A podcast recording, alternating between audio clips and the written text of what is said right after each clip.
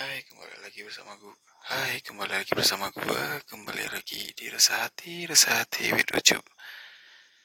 Kali ini gue mau ngebahas satu hal yang erat kaitannya bagi anak-anak filosofis, yaitu seseorang yang anarki. Lu pikir gak anarki ini ada macam makna dan arti? Jika lu artikan sebagai seseorang anarki, yang anarki, lu bisa mengartikan itu anarki yang kegiatan yang anarkis.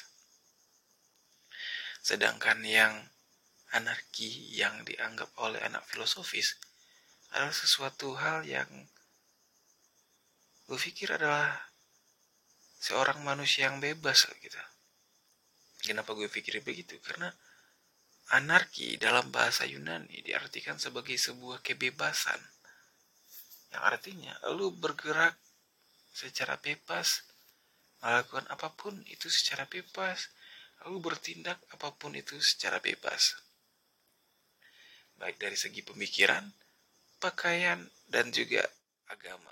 Karena ya itu hal yang paling penting ya, yang paling penting bagi kita seorang manusia. Bagi gue sendiri sih, dan menurut gue seorang anarki itu hanya menurut pandangan gue itu adalah utopia.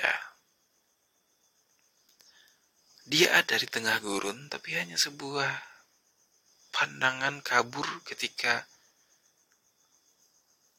manusia-manusia bergerak pada sistem yang ya memang mungkin bobrok ya. Dikatakan bobrok mungkin bobrok, dikatakan bagus enggak juga, karena ini sistem, dan sistem ini telah bergerak ribuan tahun lamanya. Dan jika lo pikir-pikir, barter itu adalah sebuah sistem, dan mungkin sebuah kebebasan yang lo pikir itu adalah contohnya ya, lo memberikan sesuatu orang dengan percuma, dan orang memberikan kepada lo secara percuma. Lu hidup seperti layaknya manusia purba, tapi itu adalah konotasi yang lain juga. Jika lu pikir dari segi anarki ya, anarki primitivis seperti itu. Nah, jika lu pikir lagi, anarki apa sih yang jadinya? Jika lu seperti orang anarki, yang paling simpel ya yang tadi, seorang yang seperti orang primitif. Jika lu kaitkan seperti itu, maka ya berarti orang primitif adalah seorang anarki. Dan lu bilang anak sekarang, lu bukan anarki, lu mengikuti sistem, lu bilang bahwa lu anarki, itu hanya sebuah fata morgana dan hanya omong kosong.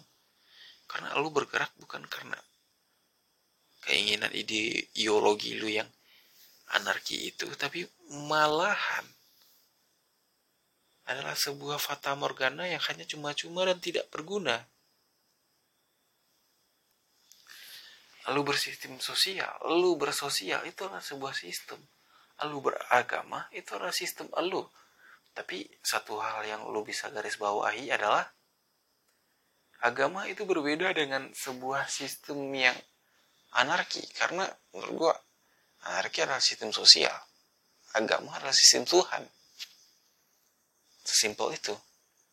Jika lu mau menggabungkannya, ya terserah lu. Menurut gue gak cocok dan gak make sense aja. Dan satu hal bagi seorang anarki yang gue pahamin ya, dia akan menghancurkan semua sistem yang ada. Tapi sebebas-bebasnya sistem yang lu ingin hancurkan, lu bergerak atas sistem yang telah dibangun oleh masyarakat. Hmm, lu tahu kan jadinya di mana salahnya anarki? Menurut gue sendiri pribadi adalah anarki itu sendiri, karena dia hidup di anarki itu sendiri juga. Maksudnya gini, lu berpegang teguh kepada sistem anarki dan lu menghancurkan sistem. Nah, jika jika terjadi penghancuran sistem, maka sistem sosial hancur, sistem agama hancur, sistem uang keuangan hancur. Seperti itulah. Tapi siapa sih yang di dunia ini yang tidak melakukan sosial? Lu berbicara sama orang lain, itulah sistem sosial. Lu melakukan saling tolong-menolong, itu sistem sosial. Nah, jika lu anarki, berarti lu individualis sendiri. Lu, lu memang berdiri di kaki lu sendiri. Mati atau hidup.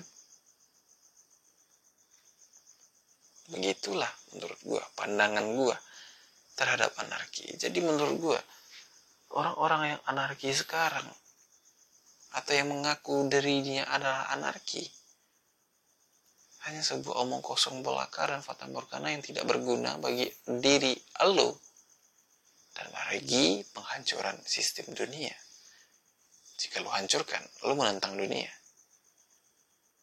Jika lu menghancurkan sistem sosial, lu bukan makhluk sosial, lu individualis. Jika lu menghancurkan agama, lu orang orang yang tidak tahu pendirian, beneran salah. Secara sudut pandang, sudut pandang dari mana, anarki bisa dikatakan unggul. Enggak ada, menurut gue pribadi. Secara berpikir boleh bebas. Secara hidup boleh bebas.